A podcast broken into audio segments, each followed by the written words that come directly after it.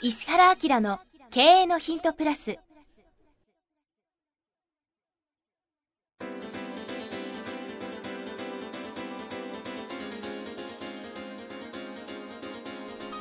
ポッドキャスト石原明の経営のヒントプラスは勝てるビジネスモデルや売れる仕組みの作り方。経営者や起業家が持っておくべき能力とその磨き方。リーダーの育成や強い組織の作り方などについて経営コンサルタントの石原明がリスナーの皆様からのご質問に直接お答えする形でお伝えしていく番組です。企業を継続発展させるためのノウハウを提供する日本経営教育研究所がお届けいたします。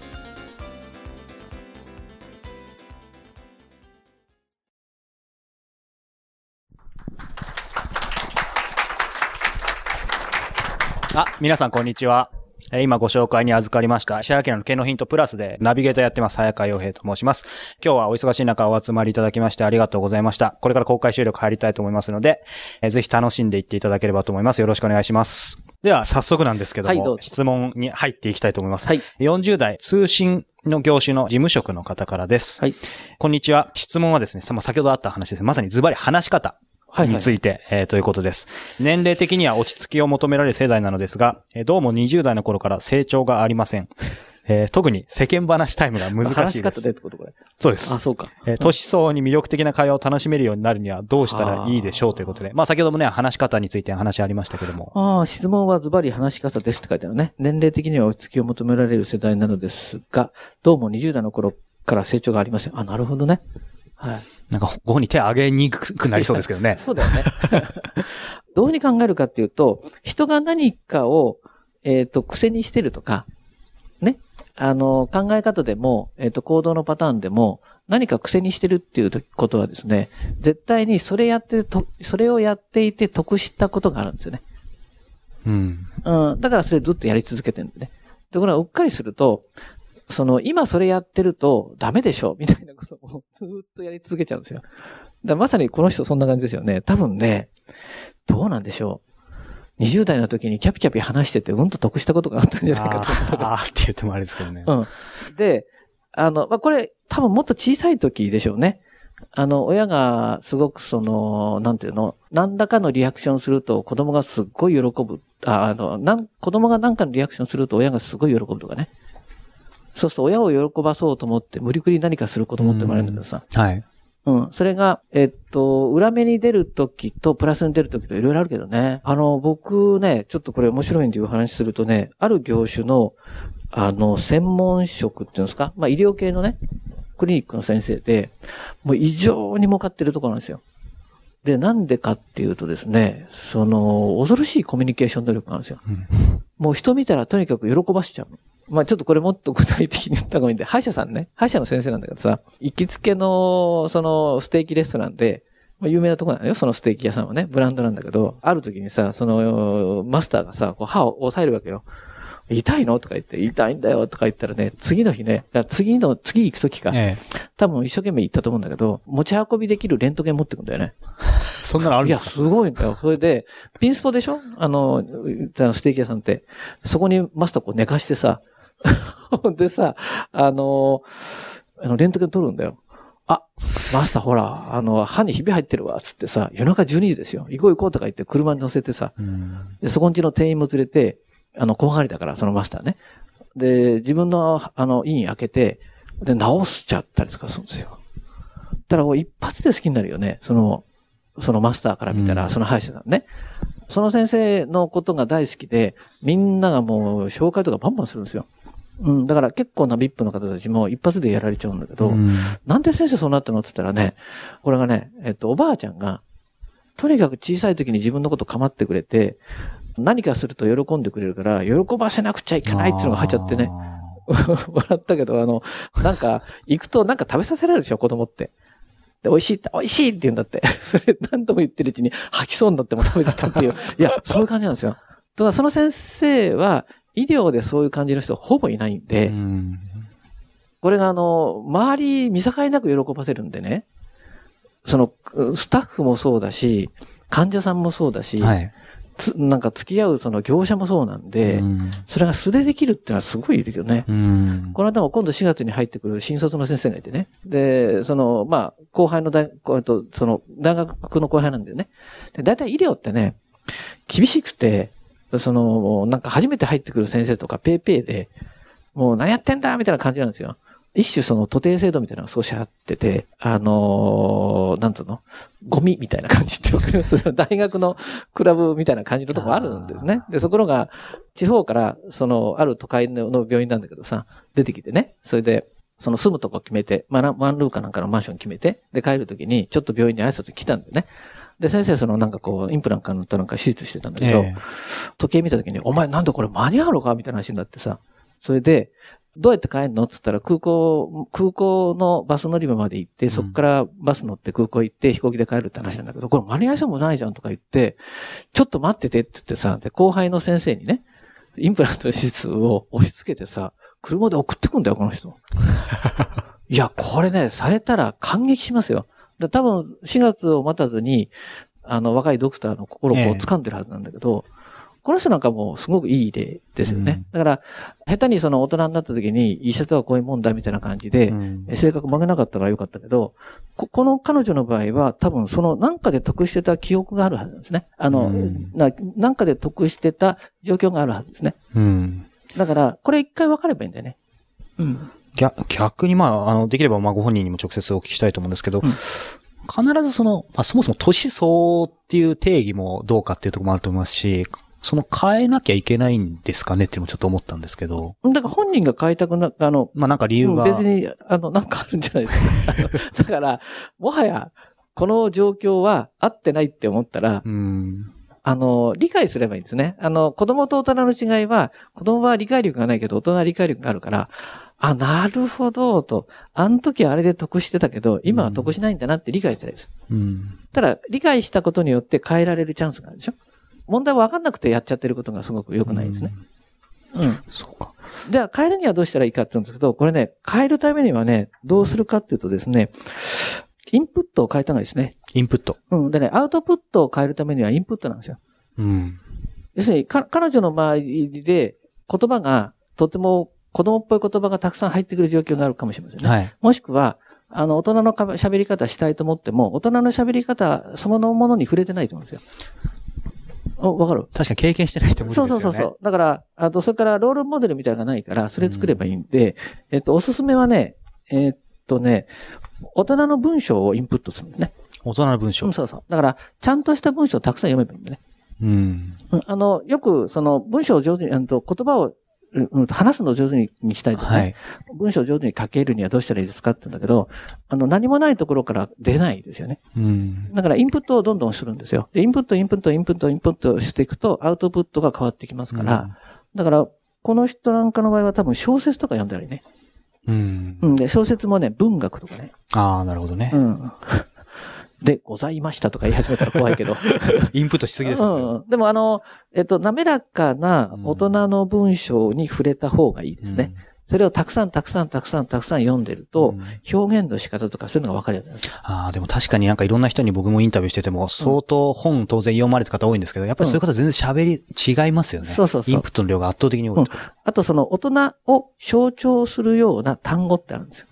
単語。面白いでしょ？例えば。え、こういう言葉の表現って、その辺歩いてる人使わないよねみたいな。あ小説とか読んでるとサメザメととかいいんじゃないじゃないあ。ですか。はい。ね。そういうのを普通に喋れるようにした方がいいですね。うんだから、うーんとね、えっと、よくそのビジネスで、えっと、お客さん向けの文章をどうやったらうまく書けますかみたいなことを言うんですね。で、大体その人の文章を見てると、ああ、あのさ、ビジネス書しか読んでないでしょっていう人すごいんですよ。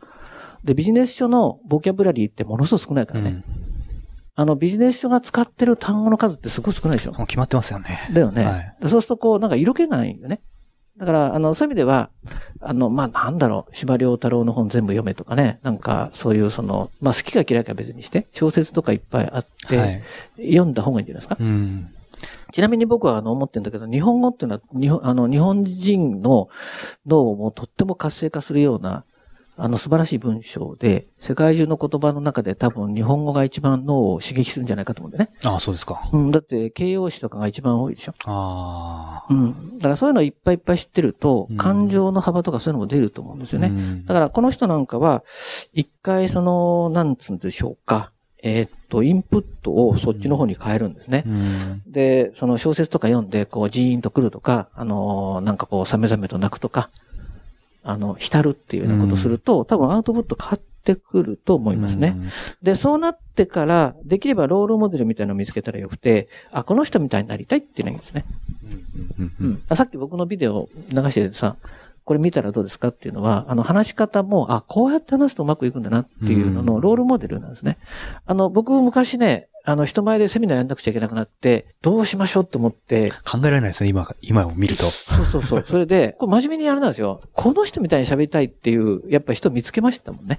ずーっと見てましたね。その人の。ビデオ録画してもらってずっと見てて、何を見てたかっていうと、話の仕方ですね。組み立て方、うんそれから間の取り方、イントネーション、あどうやって入るのかって見てましたね。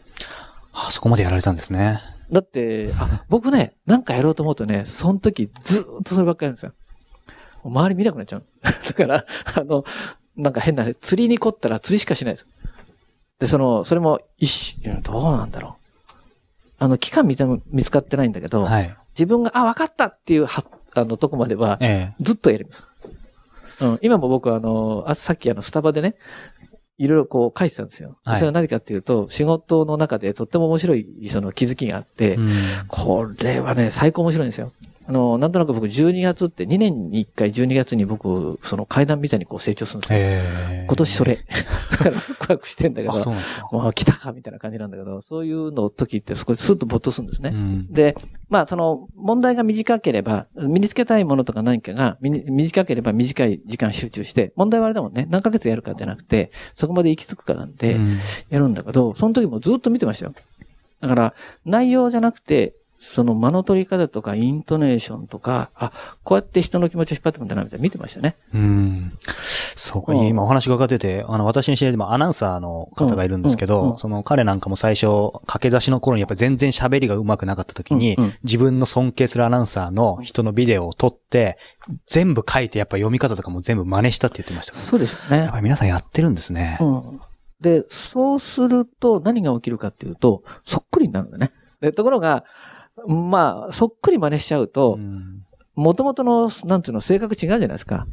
あの、声の張りも違えばね。だからそうそう、だんだん真似してるつもりが真似じゃなくなってくるんですよね。うん。こう、周波りというは、いうのがあるんだけど、あの、本当にそんな感じなんですよう。ん。で、そこからなんか自分の個性とかなんか経験によっていろんなものが出てくるんだけど、僕はそこで本当に考え、あの、話し方自体は入れ替えましたね。うん。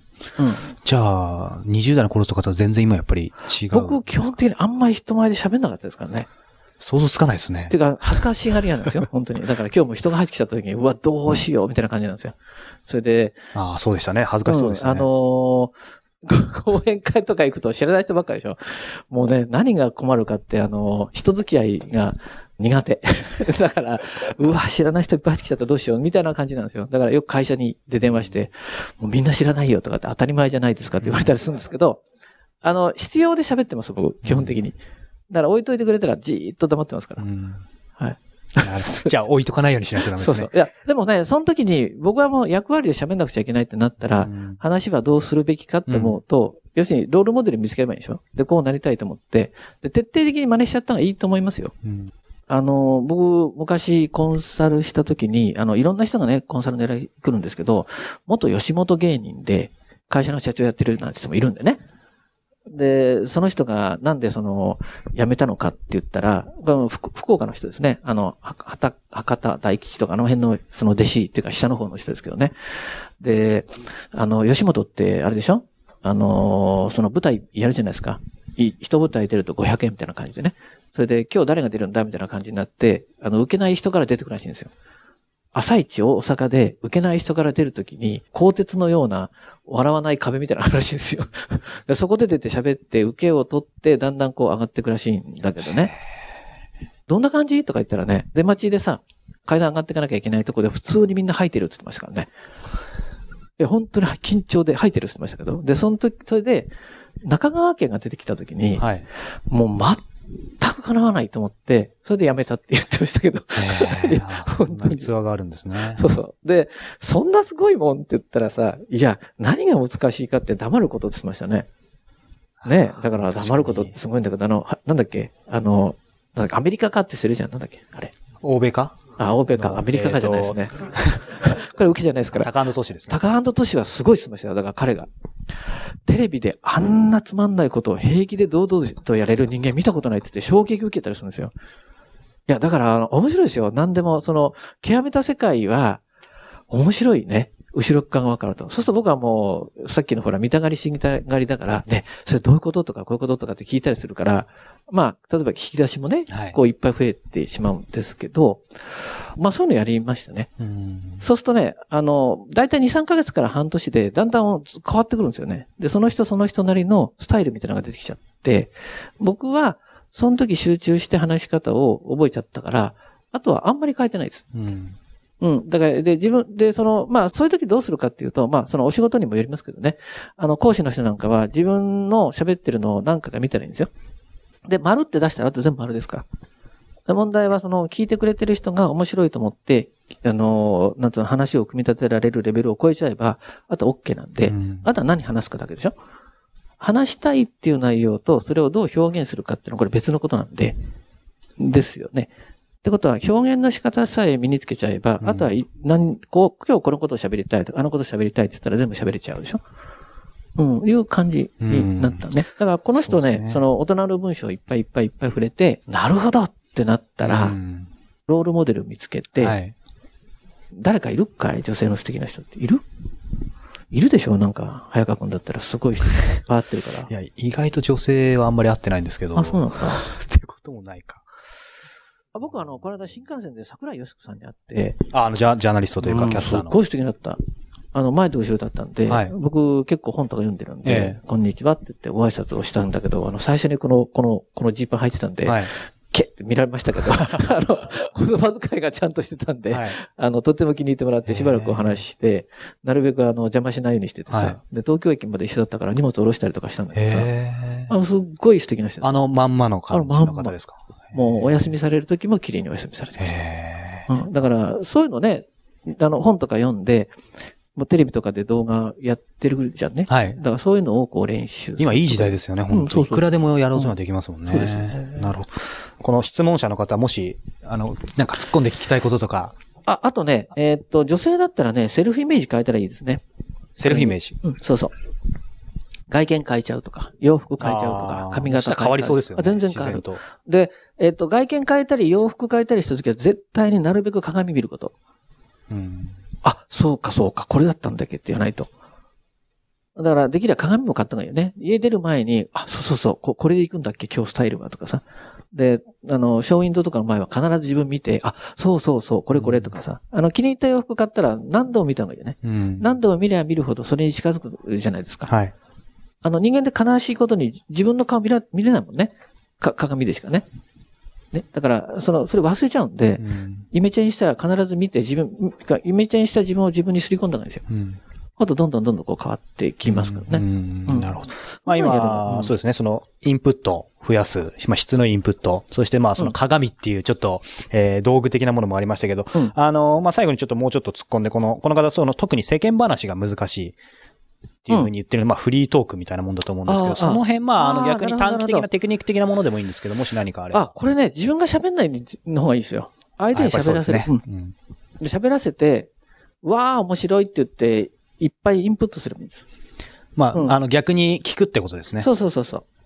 うん。そうすると、あの、世の中はこういうもんなんだなって言って、で、いっぱいいっぱい聞いて、あのー相手が楽しむような話をすればいいですね。ああ、よかったです。僕今実はずっと考えてて、うん私なんか特にまあ、こんな感じなんでインプットもまだまだ少ないので、初めて人と会うときは当然全部フリートークで世間話なんですけど、うん。必ず話すんじゃなくて聞くようにしてて、うんその時に最初に相手の現在の仕事なんですかって聞いて、うんで、その後に過去何やってたんですかって聞いて、うん将来何やりたいんですかみたいな、なんか現在、過去、未来3つを聞くようにしてるんですよ。そうすると必ず、なんかどんどん膨らんでいくから、なので、もし、あの、まあ、今日若い方もいらっしゃってますけど、まあ、僕より多分勉強してると思いますけど、あの、ぜひそういう方法もね、使ってみるといいかなっていうの。うん。あの、だとしたらね、質問をいくつか用意しちゃったのにね。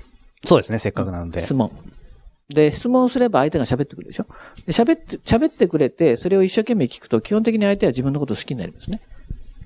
でしょ？うん、で、で自分が喋るなんだったら、またもう一個質問すればいいんだよね。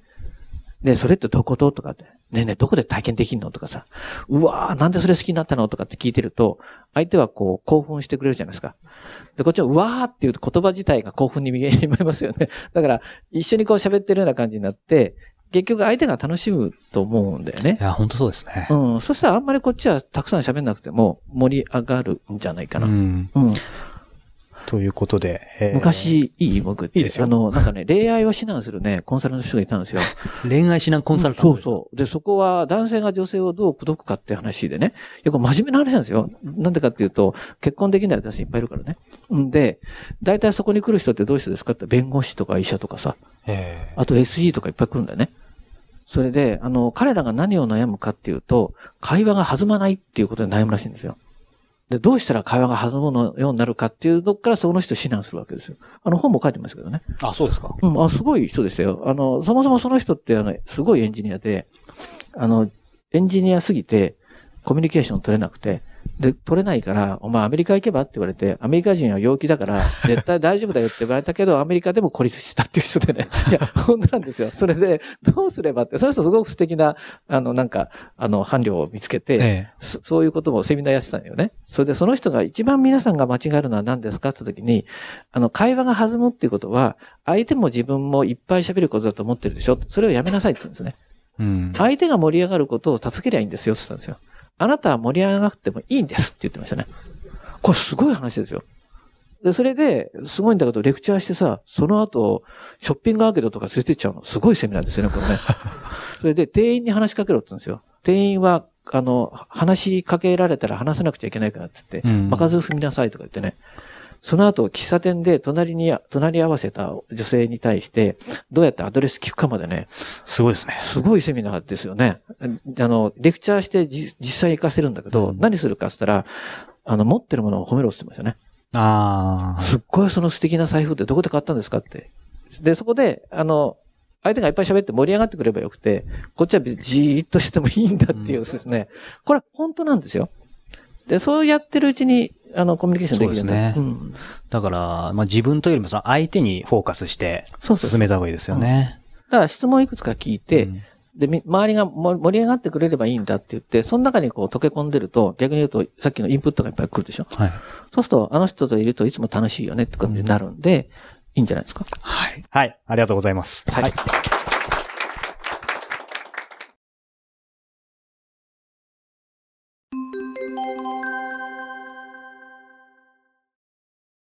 さあ、えーここで、えー番組からお知らせです。えーすでにご存知の方がも、えーいらっしゃると思いますが、えー石原家の経営のヒント、このプラスからですね、えー発展した、えーバージョンとして、えーこの度、石原明の経営のヒント、プレミアムというのがですね、はい。えー誕生しました。はい。これはどんなコンテンツなんでしょうか？ポッドキャストとの違いとかも教あえていただのけると。、今の無料のポッドキャストは Q&A の形式で質問に対して僕がお答えしてますよね。で、まあ、ずっとこういうことをやっていきながら、まあ、あの、2年弱やってるでしょ？そうですねそうすると、その、読者の方から Q&A とっても面白いんですけど、先生が本来何考えているかみたいなことをまとめて聞きたいですっていうことを言われるようになったんですよ。で、それは、あ、確かにそういえば、あの、読者の方に、こういうことをもう基本的に知っといたからいいよねっていうようなことで、経営的なこととか、マーケティングみたいなこととか、あるいは人生をどういうふうにするかとか、うん。自分が成長するかみたいな、そういうコンテンツで、ここすごく重要だから前にしといてくださいね、みたいなことをお話ししようと思って、有料版作ったんですね。うん。なので、時間も40分ぐらい、メインのコンテンツを作ってお話ししてますし、プラスアルファで、あの、非常に面白い、僕はコンサルなんで、こういう切り口でビジネスやってますよっていう企業を、まあ、10分ぐらい紹介して、はい。それから、あの、本はやっぱりすごく有効じゃないですか。で、この本読んでっていうのも、最近流行してる本だけじゃなくて、あの、これ非常に役に立つから、ちょっと絶版になってるけど、探して読んでみてくれるみたいなことも含めて、あの、10分10分、トータルで1時間ちょっとの番組を、有料で配信しようかなと思ったのが、このプレミアムなんですよね。そうなんですね。このプレミアム、毎月1回発売しています。本当に、このメインテーマ、注目の企業ビジネスモデルトレンド紹介、そして今月の一冊ということですね。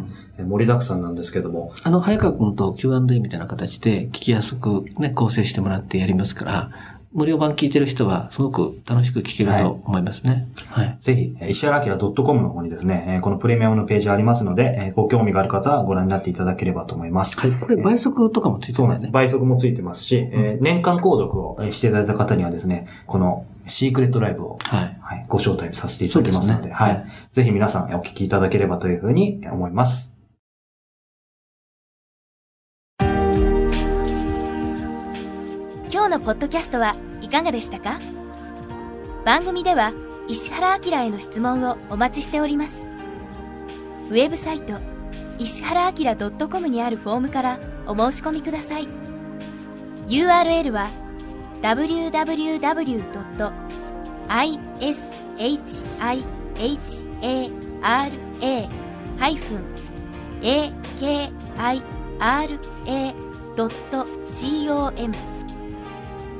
www.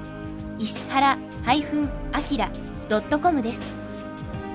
それでは、またお耳にかかりましょう。ごきげんよう。さようなら。